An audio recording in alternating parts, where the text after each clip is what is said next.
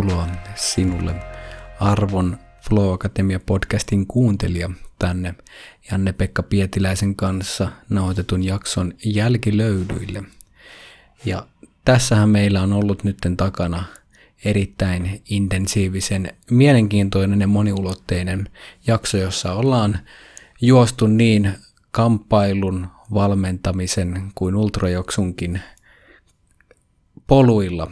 Ja nyt ne polut ovat tuoneet tähän hetkeen. Minkälainen on tämä hetki, Jussi? Puoli samea, mutta semmoinen väsynyt, mutta onnellinen. Joku kuulija voi tehdä tämmöistä ää, määrällistä tutkimusta tästä, että kuinka usein podcast-hostien tila on samea, väsynyt, mutta onnellinen podcastin jälkeen.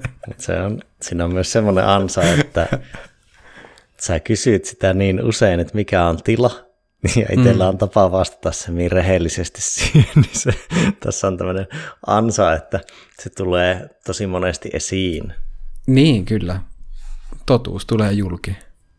kyllä. No mutta, mitä jäi päällimmäisenä mieleen?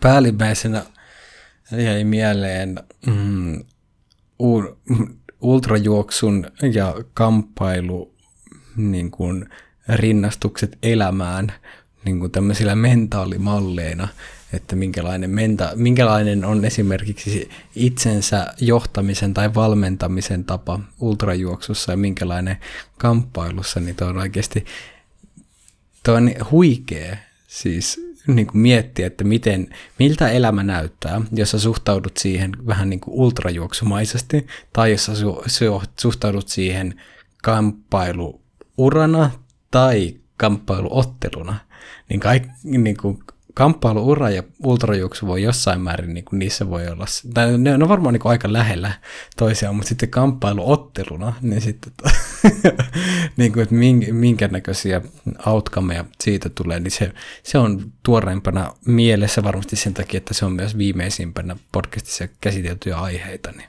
mutta se on tässä näin, sitä mutustelen tässä. Se on kyllä se on hyvä nosto, että sillä voisi tavallaan tehdä sellaista ihmisprofilointia, että miten minä urheilulajina ne näkee elämän. Joo, joo. Ja tavallaan mikä se on se elämän kehys.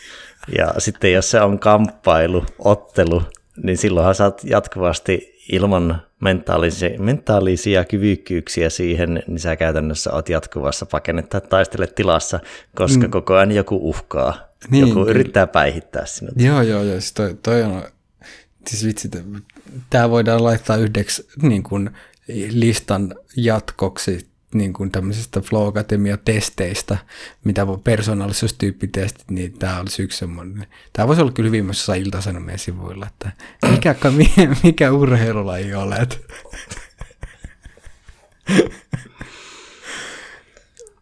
Joo, se, se jäi mieleen, mitä sitellä pyörii. No, kyllä kokonaisuutena niin analyyttinen ote. Tämä puhuttiin aika paljon insinöörimäisyydestä, mutta ehkä voisin, voisin käyttää termiä analyyttinen ote, että se niin kuin pyrkimys ei ylipilkkoa, mutta pilkkoa tarpeellisin osin mm. asioita ja mitä vaikka jossain laji spesifisti vaaditaan, mm-hmm, niin sen, sen niin kuin läpileikkaavuus JPPn toiminnassa on vahvaa. Joo, kyllä. Ja myös niin kuin selkeästikin tuloksia tuottaen ja näin.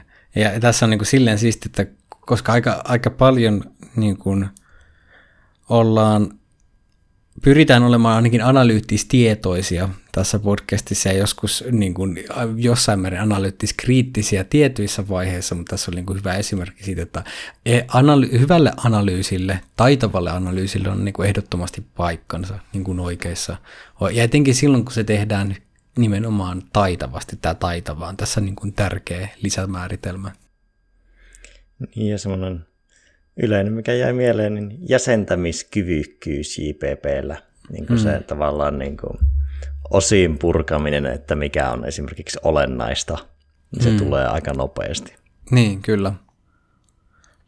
Joo, että kun kysytään niin kun justiin vaikka jotain näkemystä jostain, niin sitten sen pystyy tuomaan semmoisena, niin kuin, se, se, on, se on sitä on vähän niin kuin esipilkottu, niin sitä on helpompi myös sulattaa. Tämä on ihan tämmöisiä ruoansulatusteknisiä asioita, niin jotka, jotka pätevät myös niin kuin informaation sulattamiseen. Se on niin kuin jäsentämisentsyymeja joo, joo, aivoissa. Että. Niin, ja, ja, ja tässä on jo, jo, jo, jossain määrin tapahtunut jopa jo semmoista niin kuin mekaanisen tason pilkkomista ensin, ja sitten tulee se entsyymitaso sen jälkeen. Mm-hmm. No, mitäs muuta mm. nostaisit esiin? Mm, sitten jos niin kuin äsken nostin podcastin loppupäästä, niin sitten nostan alkupäästä, niin ne kaksi niin kuin flow-kynnystä, niin oli aika siistiä, että jos tämä niin kuin ensimmäinen on se stressipelkokynnys, ja sitten sen jälkeen tämä tämmöinen turhautumisen tai vihan tai niin tämmöisen epäonnistumisen kynnys, niin nämä oli tosi niin kuin hyviä. Niin kuin hyvät, no, koska ne, ne, ne oli myös niin kuin tosi selkeitä. Niin, totta, pystyn peilaamaan nämä omaan kokemukseen ja tunnistan nämä ja sitten myös voin havaita, että okei, näille molemmille pystyy tehdä jotain, että pikkasen eri lailla, niin kuin erilaisia juttuja vaatii, mutta kuitenkin, että just se, että on se ensin se stressi, stressi ja pelko, mikä pitää pystyy ylittämään, että sä pääset siihen flowhun, mikä on sitten se, mikä on niin kuin, monesti on sitä altistumista ja sitten jonkinnäköisiä niin kuin, metodiikkaa sitten siihen, että miten sä voit purkaa sitä. Mutta sitten se, se turhautumisen, se epäonnistumisen kohtaaminen, tietyllä se niin kuin resilience ja bounce back vaihe, niin se on kyllä tosi, tosi, tosi, tosi tärkeä. Ja se on, se mä väittäisin, että se on suomalaisessa urheilussa niin kuin hyvin tuntematon taito, koska tämmöinen chokeeminen tietyllä tapaa, että siinä vaiheessa kun ollaan oltu flow-tilassa ja sitten chokataan johonkin, vai, eli tukehdutaan, jäädytään, kun homma menee palasiksi, niin se on kyllä niin kuin suomalaiselle urheilulle hyvin, ainakin oman niin kuin, observaation mukaan, etenkin joukkuelajeissa, niin semmoinen ilmiö, mikä voisi ehkä olla niin kuin, erittäin niin kuin, hyödyllistä tarkastella. Joo, siinä on osittain toki myös semmoista narratiivia, että aina meille käy näin, mutta siinä on myös siis toden perää. Ja siinä on se, että sä, tavallaan se joustavuuspuoli mentaalisesti, että sä et voi lähestyä semmoista tilannetta vaan ahkeralla työmoraalilla. Että sä et voi, niin kuin, kaik- kaikkea ei voi grindaa. Niin, kyllä. Tai sanotaan, että voi yrittää, mutta ei se niin kuin välttämättä ole paras ratkaisu, tai sä vaikka kulutat kaikki voimavarasi tai muuta. Että kamppailulajit on siitä tosi hyvä esimerkki, että kun siinä on niin vahva se vastustava osapuoli ja sitten se virheherkkyys kasvaa. Mm, Mutta se. ihan sama tosi monessa muussakin jutussa tai lajissa, niin just se, että grindaamalla ei voi tavallaan se Grindaus on huono, joskus huono työkalu niin kun yrittää kasvattaa sillä resilienssiä. Niin, no siis se, siinä kun se turhautumisessa, tietyllä tavalla se dippausvaihe, niin se on jo itsessään kitkane. Niin sitten siellä grindaamisen yrityksessä vaan niin kuin luot lisää sitä kitkaa, niin todennäköisesti sitä vaan kaivaa omaa kuoppaansa, minkä on voinut huomata niin kuin missä tahansa asiassa, missä tulee toi dippi, ja sitten kun sitä yrittää grindaamalla päästä pois sieltä, niin sitten yleensä huomaa, että tunteja saa kyllä menee ja energiaa palaa, mutta ei hirveästi mitään tulosta. Niin, niin tota, se on, se on semmoinen, semmoinen, mistä on hyvä herätä, mikä on just, tuosta niin tuli mieleen, niin kuin, se, tietysti vaan on niitä hetkiä, milloin tarvitaan se, mitä Eero Lehtimän kanssa silleen, että tarvitaan jotain ihan muuta. Susta tuntuu, että sun pitäisi grindata, mutta silloin tarvitaan todennäköisesti jotain, mikä avaa sut siitä tilasta. Et sen sijaan, että sä, sä oot ylifokusoitunut yhteen ratkaisuun siihen plan A, plan A ei toiminut, niin kuin unohda se, niin sit sun pitää niin kuin, avata sun tietoisuus sille, että sä näet sen plan B ja C, jossa toki on hyödyllistä, että jos on vaikka niin kuin nytten, niin kuin, miten JPPkin sitten näistä sivupoluista, että jos niitä on valmiiksi jo mietitty etukäteen ja sulla on niin kuin jonkinnäköinen ura siellä, niin se on helpompi ottaa kuin että sun täytyy improvisoida se, että no, mihin, mihin mä nyt menen. Yksi, mikä tuli vertauksena mieleen, kun viime aikoina paljon seurannut ja pelannut Counter-Strikea, niin e-sportsiin, miten hyvin mätsää nuo kamppailulajien mentaaliset mm. haasteet. Ne on niin kuin aivan Kyllä. match, koska siinä on tavallaan tuo jännityselementti plus tosi vahva se turhautumiselementti, kun sä vielä, siinä ei ole välttämättä vaikka se yksi tappio tyyppisesti, vaan sitten, että sinne tulee toistuu joka niin, erässä. Kyllä. Ja sieltä tulee se ensimmäinen laukaus tulee heti päähän, niin sinne tulee semmoista tosi monia turhautumisen paikkoja ja sitten kuinka se vielä vahvistuu mahdollisesti siinä ryhmässä mm, ja Joo, joo, se, tästä ihan tuore liittyen myös tuohon jokeemiseen. En, en sano joukkueen nimeä, suomalainen CS-joukkue kuitenkin tämmöisen Counter-Strike-matsin hävisi 15-3, 15 kolme tilanteesta, missä piti voittaa yksi erä enää, niin hävisivät tärkeän ottelun. Jokesivat siis historiallisesti, koska kukaan ei ole vastaavallisesti samassa kartassa jokennut aikaisemmin, niin siinä oli niin kuin loistava esimerkki siitä, että siellä on varmaan niin kuin pikkuhiljaa mennyt grindin puolelle ja niin kuin tapahtunut jonkinnäköistä niin kuin totaalista jäätymistä. Ja myös siihen liittyvä pettymys on kyllä varmasti niin kuin intensiteetiltään semmoinen, että en pysty edes sitä kuvittelemaan, jossa sitten tulee tämä niin kuin kamppailuuran tämä pitkä niin kuin näkökulma, että sun, niin kuin, kun noita tulee kuitenkin, niin sitten, että millä tavalla tuommoisesta sitten ponnistetaan takaisin. Että siinä vaiheessa, kun tulee se ei vaan tappio, vaan niin murskaava tappio. Näinpä.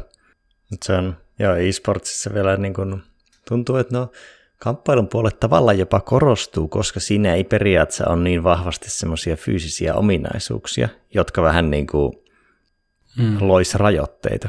Tavallaan, että se pohjautuu kuitenkin niin paljon mentaalisiin ominaisuuksiin ja sitten ne, sen takia se tavallaan vielä enemmän momentum urheilua kuin monifyysinen urheilu. Tosi monessa lajissa siis on kuitenkin tämmöinen no, niin kuin momentum mm. game, josta puhutaan, mutta niin, e-sportsissa ja... vielä vahvemmin. Että se on jotenkin hullua, että joku voittaa, toinen joukko voittaa ekan kartan 16-5, toinen voittaa sitten 16-4, se, joka hävisi ekan kartan ja sitten niin. se kolmas taas heilahtaa. Että siinä on niinku ihan niin, uskomattomia kyllä. heittelyitä. Jep.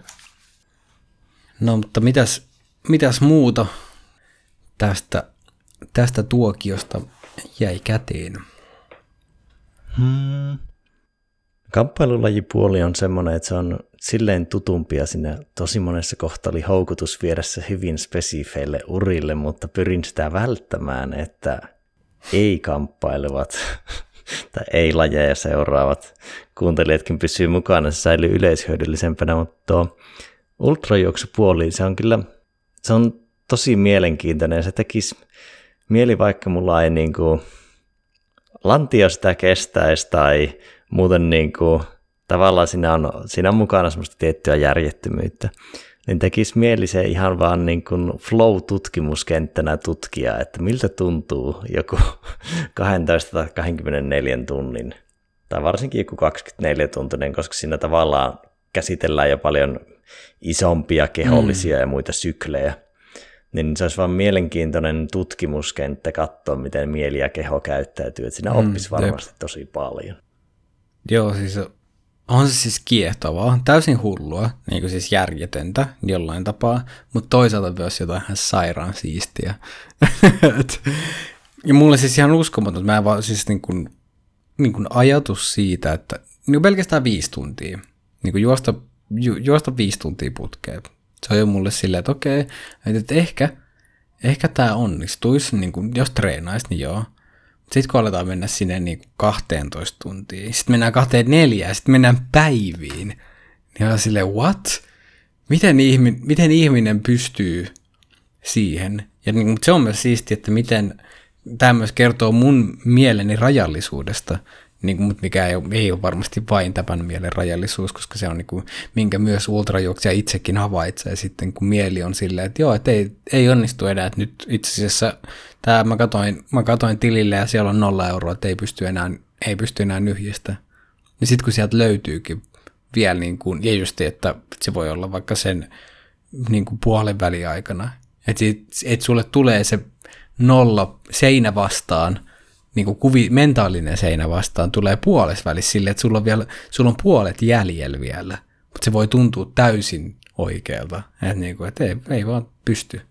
Niin se on kyllä niin kuin huikeata, että miten, miten meissä on sitä niin kuin, ö, realisoimatonta potentiaalia, niin miten sitä niin kuin tilanne sitten, kun vaan se varmasti vaatii just sen tilanne, tilanteen vaatimukset, niin saadaan sieltä käytettyä, että sitten sieltä tuleekin se vähän niin kuin ylimääräinen ukin jättämä pankkitili, mitä ei olekaan vielä iskä ja äiti kertonut, että täällä ei olisi ollut tämmöinen tapahan päivän varalle säästetty, niin se kun tulee sieltä, niin on se uskomaton, että meissä on semmoista niin kuin resursseja.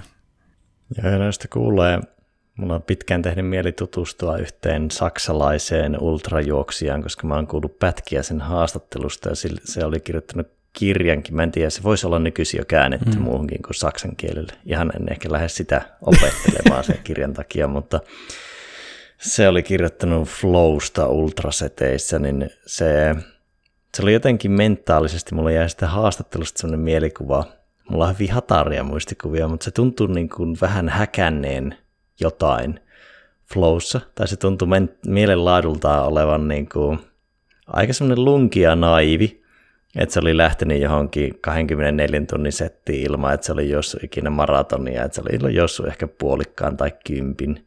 Sitten oli keksinyt sen juoksun aikana, että se alkaa laulaa ja se keksi semmoisen niin flow-rallatuksen, se joku jotain I run and hmm. go and then, then I just flow ja sitten se laulo sitä joo, joo. päivän ajan ja sitten se voitti sen kisan jollain ennätysajalla ja se oli ihan absurdi se tarina. Niin olisi hauska tutustua, että mitä, mitä kaikkea se on niin kuin funtsinut niin, kyllä. mentaalipuolesta. No, mutta aina laulain työtäs tee, niin sehän, sehän on jo kyllä lumikin kääpiöt häkkässä jo kauan sitten. Ja se, se tuosta tulee mieleen justiin toi, se oli joku Armaanin jaksot, kun se tekee niitä tosi paskoja duuneja eri mestoissa, niin se oli tuolla suola-aavikolla, ja sitten kun siellä ne äijät hakkaa sitä suolakiveen maasta ja laulaa, ja Armani hakkaa 15 minuuttia on ihan paskana sen jälkeen, niin sitten kun nämä muut vaan niin kun lauleskelee ja näyttää tosi kevyeltä, niin se varmasti se, sun on vaikea puristaa liikaa, jos sä laulat samalla. Ja sitten tässä on niinku ihan niinku tämmöinen, on ainakin kuullut, nyt tämä ei ole täysin back to, mutta muistelisin näin, että laulaminen niin stimuloi vagushermoa myöskin, jolloin sä saat siitä pikku relaksaatiot myöskin megeen. Niin tämä on hyvä flow hack. Pitääpä ottaa nyt testi, että tästä näin kun noita skeittijuttuja lähtee pyörittelemään niin sinne, niin ja se, se on hauska, hauska näkyy varmaan, jos katsoo niitä muita skeittajia skeittiparkissa, kun Lauri laulaa siellä. Joo, koska skeitta, skeittajat osaa olla yllättävän vakavia välillä siinä touhussa, niin se olisi ihan hyvä semmoinen. Ja se olisi, se olisi niin antikuulia, niin sitten tietyllä tapaa mä myös fiilistelen sitäkin. Ja mm. Ehkä siinä olisi myös oma riskitekijänsä niin kuin flown kannalta siitä myöskin, että siinä sosiaalisen riskin kasvaessa, että siinä on fyysinen riski, mutta myös sosiaalinen riski, että jos mä saan niin kuin sulatettua ne, niin ehkä mä putoankin aivan uudenlaisiin flow-tiloihin ja lähtee jutut päälle ihan eri tavalla. Joo, ja tämä on joskus noin eräällä yhteisellä mökkiviikonlopulla joku kysyy, että mistä te, se olit se minä, joka sen kysyi muilta, no niin, tajusin, että se oli minä, joka heitti, että mistä teemasta pitää sitten TED-puheen, josta teitä ei tunneta. Ja sitten tuli, mulla ei ollut sitä kysymystä kysyä sitä mielessä, mutta sitten tuli, kun muut vastaili, niin tuli siinä kohtaa mieleen, että miksi nykynuoret tai nyky, niin nuoret aikuiset ei ymmärrä iskelmää, niin se liittyy paljon tuohon laulamiseen ja siihen mm. niin kuin työn flowhun. Et iskelmä on vaan niin helppoa ja semmoista tartuttavaa ja samaistuttavaa, että sitä pystyy, sillä sen, sen voimalla pystyy tekemään helposti töitä. Ja kyllä vaikka niin kuin sanotaan Mysteerin pakohuoneista aika monta tuli rakennettua iskelmän voimalla, että kun grindattiin pidempää päivää, tehtiin vaikka viisi päivää putkeen, 16 tuntista päivää, niin kyllä mä lauloin mm. koko ajan käytännössä. Niin se menee aika vauhdikkaasti. Ja siihen saa semmoisen, vaikka tekee kovaa duunia, niin siihen Joo. saa sen rennon tatsin, kun niin, ylläpitää niin, sitä niin, no niin, laulun niin, voimalla. Tämähän on jo tietyllä tavalla, että eihän tämä sitten olekaan uusi häkki, tämä vaan pitää, niin kuin, no oikeastaan mikään ei ole uusi häkki, vaan kaikki on vaan vanhoja, hyviä, mitkä pitää uudelleen, uudelleen integroida. Niin. Ja se on fyysiseen työhön on helppo sitoa se laulaminen, mutta mentaalisen työhön vähän vaikeampi. Mitähän kamppailussa? Niin kuin, saisiko siitä joku epäurheilijamaisen käytöksen, jos vaikka niin kuin brassijutsun aikana sä rupeisit laulamaan samalla kun sä haet sieltä, niin kuin, otat, otat guard, guardin ja katsot toista silmiä ja rupeat laulaa jotain herkkää rakkauslaulua, niin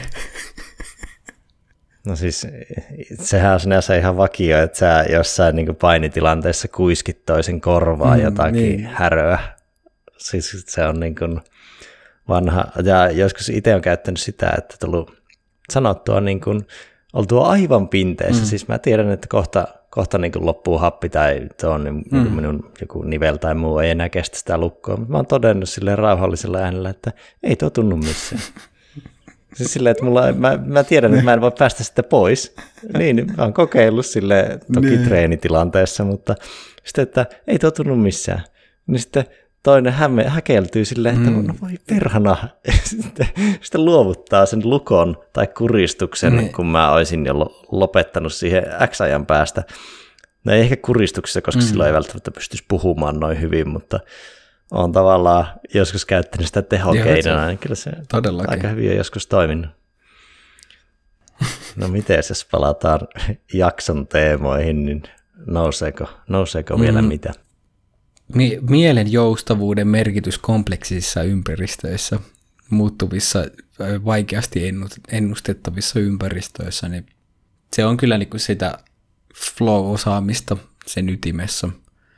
Niin sen sen merkitys, että millä tavalla niin kuin justiin, hi, tai niin kuin, miten tärkeää se on, että, että on kyky siihen joustavuuteen silloin, kun sä toimit semmoisessa paikassa, missä sä et yksinkertaisesti voi vaan tietää, että mitä mitä tapahtuu, tuommoinen kamppailutilanne nyt on niin kuin ääriesim- tai se on semmoinen niin ääriesimerkki akuutista ennustamattomuudesta, että silleen, että sä et voi tietää, mitä se tapahtuu seuraavan sekunnin aikana, mutta kyllä on myös silleen, että no lopulta elämä on myös, tai niin kuin jos sä oikeasti elät, etkä ole piilossa jossain kellarissa pehmustettujen seinien ympärillä, niin elämä on kyllä myös niin kuin sitten tämmöinen hmm, aika ennustamaton isossa mittakaavassa, niin se mielen joustavuus siihen, että sulla on se plan A, se on hyvä, että on se plan A, sulla on se joku game plan, mutta sitten kun se, jos se ei toteudu, niin sitten sulla on aika monta muutakin niin kuin plääniä, jotka voi kuitenkin viedä silleen hyvin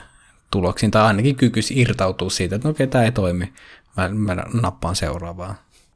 Ja tuossa on se hauska, että periaatteessa niin se ennakkoon tehty analyyttisyys saattaa tarjota eväitä mielen joustavuudelle Joo, ehdottomasti, ehdottomasti, koska se on ihan eri asia.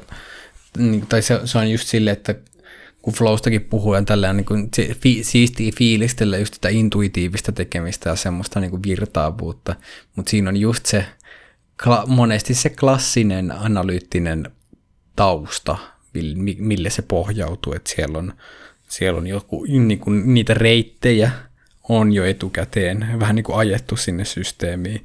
Että sitten ei, jo, joskus totta kai on niin kuin, sä joudut luomaan täysin tyhjästä niitä reittejä, mutta jos sulla on muutamia niin kuin hyvä, hyväksi todettuja ja testattuja niin kuin, vaihtoehtoja, niin kyllä se auttaa. Joo, ja sitten ehkä semmoinen, että minkälainen psykologinen, sisäinen psykologinen turvallisuus on siihen, että niin kuin myös impro on gameplanin että sulla voi olla niitä analyyttisiä gameplaneja ja sitten sulla on se impro gameplani ja se, että sä oot mm. joskus päässyt kokeilemaan. Vaikka julkiset esiintymiset tai julkiset puheet on siitä hyviä, että jos sä oot joutunut joskus täysiin improtilanteisiin ja selvinnyt niistä, niin sä tiedät, että se mm, työkalu kyllä. on olemassa. Ei sillä, niin, että siihen luottaisi aina, mutta se, että sulla on myös semmoinen turvallisuus mm, siitä, että jep. sitäkin voi käyttää. Niin toi on ehkä just hyvä, että se on yksi, yksi työkalu pakissa, ja niin kuin, vaikka itsellä on ollut se ongelma, että on haluttomuudesta suunnitella asioita, niin on aika vaan siitä improtyökalusta on joutunut hiomaan aika hyvä, mutta sitten on myös tullut vähän semmoinen vakityökalu, mikä ei aina ole se fiksu, koska sitten kun sä joudut siihen riittävän haastetason tilanteeseen, että milloin se haaste on, se on vain liian korkea sun improlle, niin sitten sitten se homma rysähtää. Niin sen takia tämmöinen hybridimalli on hyvä, että missä on sekä improa, mutta myös suunnitelmallisuuteen. Niin ja sitten noita, nyt mennään vähän organisaatiopuoleen, mutta takia on hyvä pilkkoa sille, että asiat ei ole tavallaan välttämättä vaan yksinkertaisia tai kaoottisia, mm. että niitä voisi jakaa yksinkertaisiin, kaoottisiin, monimutkaisiin ja kompleksisiin. Ja kaikissa kannattaa, tai niissä on pikkasen nyanssieroja, miten kannattaa vaikka organisoida mm. työ tai johtaminen silloin, kun on eri tilanteet. Se, se ei ole tavallaan vain yksin, tai niin kuin selkeys ja mm. kaoottisuus ei ole se akseli, vaan siinä on monta. Ja on, joissain jutuissa kannattaa olla prosesseja, joissain improtaan täysin tietoisesti, ja siinä on vähän erilaisia mm, vielä jep. kategorioita. Ja periaatteessa yksi kamppailuottelukin saattaa olla sisäisesti niin, niin käydä nuo kaikki jep. tasot. Ja elämä nyt vähintäänkin kyllä, sisältää jep. kaikki tasot. Niin, tässäkin se tilannetietoisuus, mikä tuossakin niin kun, jollain tapaa jopa niin kun, aika vahvasti jaksoa läpileikkaava teema siis silleen, että se, sä, ym, sä tiedostat tilanteen, mikä siihen sopii, ja sitten myös aika niin kuin piilevästi ilmastuna niin kuin se, että tiedostat itsesi, niin kuin, ti, niin kuin sun täytyy ymmärtää se tilanne, mutta myös vähän niin kuin se hard ja software, mikä sulla siinä tilanteessa on, ja kun kaikki ei voi toimia samalla tavalla, ja sitten niiden perusteella vasta niin kuin voidaan määrittää sitä, että mitä tehdään. Se, mikä tuosta aasinsiltana niin jää jaksosta mieleen, niin että lähtee ottelemaan niin kuin itteensä parempia vastaan, tai suhtautuu mm, niin kuin itsensä parempia, niin se, se ei prinsiippinä ehkä toteudu niin kuin vaikka työssä monilla, tai silleen siinä saattaa olla semmoista tarpeetonta mm. itseluottamustakin. On hyvä olla itseluottamusta, mutta se ehkä menee joskus niin kuin, ei välttämättä muita kohtaan mm. röyhkeyden puolelle, mm. mutta se tehtävää niin kohtaan. Se riippuu varmaan, niin, tai vaikka joku oppimis, oppimiskohde voi olla silleen, että, että no minä nyt vaan opin sen, mm. kun minä luen sen tuosta noin. Mutta varmaan, varmaan toi niinku koro, tai silleen, että riippuu tosi paljon tuosta alasta. Että jos on tosi kilpailtu ala, niin siellä varmaan sulle ei tietyllä tavalla, se kostautuu niin nopeasti se, että sä, jos sä niin kun, ryhdyt ylimieliseksi, niin siitä tulee aika nopea feedback, että sitten kilpailijat vaan niin kuin ottaa sun tontin, mutta jos sulla on, sä oot valtiolla tai kunnalla jossain suojatyöpaikassa, niin silloin ei sul, sulle ei tietyllä tavalla, sulle ei ulkoisia kannustimia siihen, että sit se on sun sisäisistä kannustimista kiinni, että missä määrin sä haluat niin kuin, haastaa itseäsi ja niin kuin tehdä, tehdä asiat ylipäänsä hyvin. Joo. Mä ehkä väintän vielä silleen, että ei työtasolla mm. tai bisnestasolla tai yritystasolla, niin, vaan niin kuin tehtävätasolla. Että onko se tavallaan, suhtautuuko tehtäviin tarvittavalla nöyryydellä, tarvittavalla röyhkeydellä niin, se on just, että myös tiedostaa, että milloin, missä menee ja mitä, mi, mi, paljonko niin kuin, missäkin vaaditaan, että mikä, mikä on se smoothien sen hetkinen tila, että paljon tarvitaan suolaa ja paljon sokeria.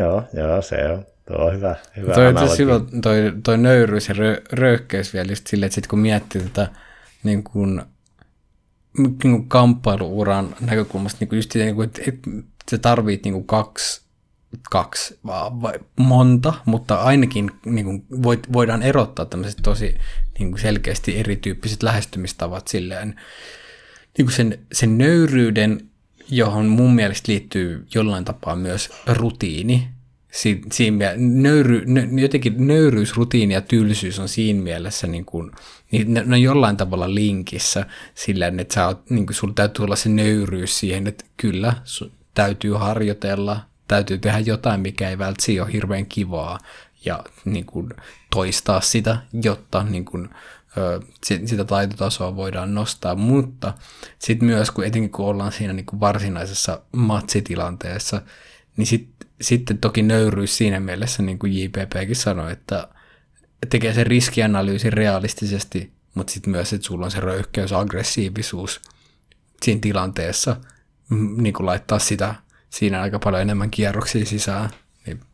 Ja just, että, että jos, jos sulla on, jäät vajaaksi jommasta kummasta, niin sitten todennäköisesti joko, jo, no niin, matsit ei mene hyvin vältsiin niin kuin koko korkealla tasolla sitten, että kun jos, jos, jos et sä jaksa treenaa, niin et sä pärjää parhaita vastaan, mutta jos et sä pysty vetämään sitä matsia niin kuin riittävän itse varmasti aggressiivisesti, niin et sä kyllä silloinkaan pärjää siihen.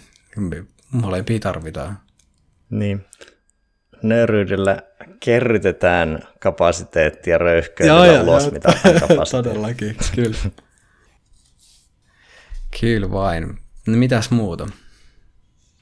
Eipä varmaan enää ihmeempiä.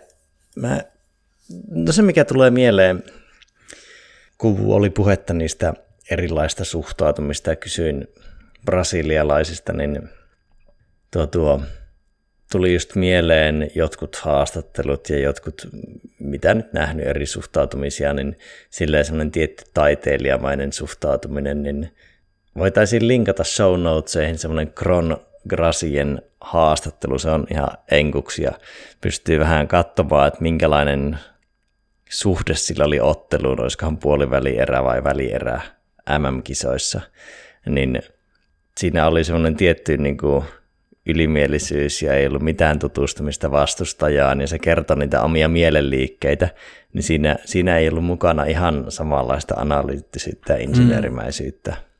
Mm. Että siellä oli aika semmoista taiteilijasieluisuus tuli läpi, niin voidaan laittaa show sekin. Se on ihan mielenkiintoinen. Joo, joo. Tuosta, tuosta niin tuli mieleen just se, että näitä juttuja voi tehdä monella tapaa. Ana- analyyttisessä lähestymistavassa on oma puolensa, taiteellisemmassa oma puolensa, mutta hybridimallissa on ehkä kaikki parhaat puolet tai pahimmat puolet, riippuu hybridistä. Ja taiteilijuutta helpottaa se, että sä oot tehnyt sitä niin, kolme niin, se, se, se, se, on se. Eri asia aloittaa kaksikymppisenä niin, tai kolmevuotiaana. Se on just näin.